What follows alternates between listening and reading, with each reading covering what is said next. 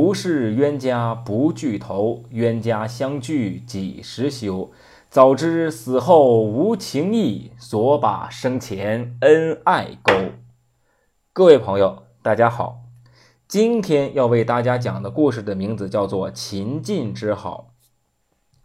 春秋时期，晋国和秦国都是大国，实力上不相上下。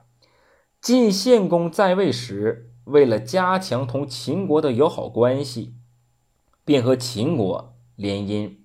将自己的大女儿嫁给了秦穆公，史称穆姬，也有人称其为秦穆夫人。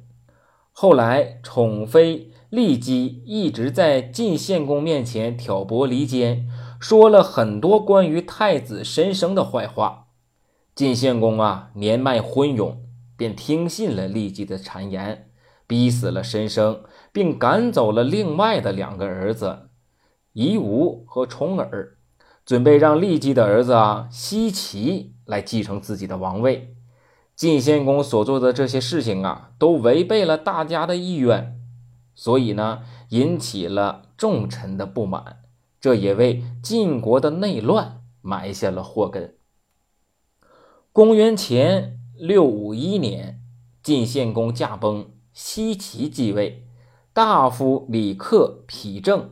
杀死了西岐和卓子兄弟二人后，就叫人啊前往梁国，将流亡在外的夷吾接回来继位。因为夷吾离开晋国的时间太长，他担心自己回去后无法掌握时局，所以呢，便请秦穆公派兵护送。条件是啊，事成之后将河外五城割让给秦国作为酬谢。可是啊，当他当上晋国国君以后，立马就把自己的承诺完全都忘记了。秦穆公呢，非常的生气。公元前六四七年的冬天，晋国发生饥荒，闹得非常严重。晋惠公夷吾在无奈之下。派人呢向秦国请求援助，秦穆公抛弃往日的恩怨，给晋国运去了很多的粮食，帮他们渡过了难关。可是第二年冬天，秦国也遇到和晋国之前一样的饥荒，在秦国向晋国请求助援之时啊，晋国却一粒粮食都不给。晋惠公这种不讲道义的行为呀，让秦穆公非常的愤怒。秦晋两国从此便失和了。公元前六四五年，秦穆公亲自带兵攻打晋国，晋国惨败，秦军活捉了晋惠公，准备把他押回秦国治罪。穆姬听说了此事之后。便呢穿了一身的丧服，带着自己的四个孩子，爬上了一座堆满干柴的楼台，然后啊，他就派人，嗯，说你把这个事情告诉给秦穆公。事情是怎么说的？天降灾祸，使秦晋两国发动战争，两国的国君刀兵相见。现在呀，晋惠公被抓。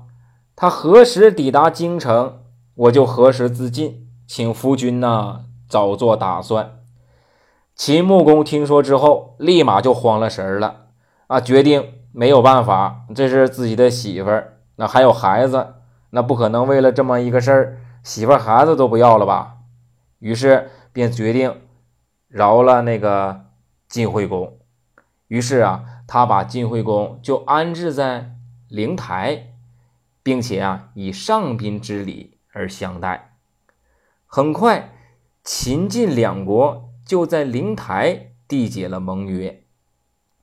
晋惠公回国以后，不仅呢割让了河东的一部分土地，还把太子子羽送到秦国做人质，这样才使两国的关系呀重归于好了。在之后的两年多的时间里。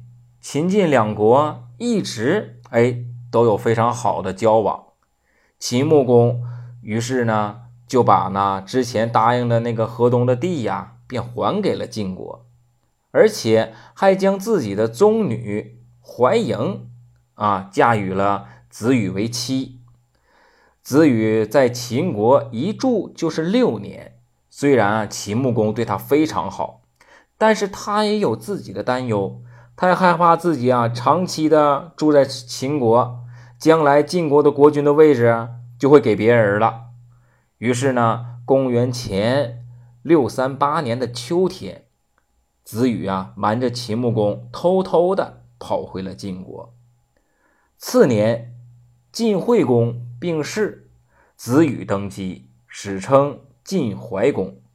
怀公生来啊尖酸刻薄，不能容人。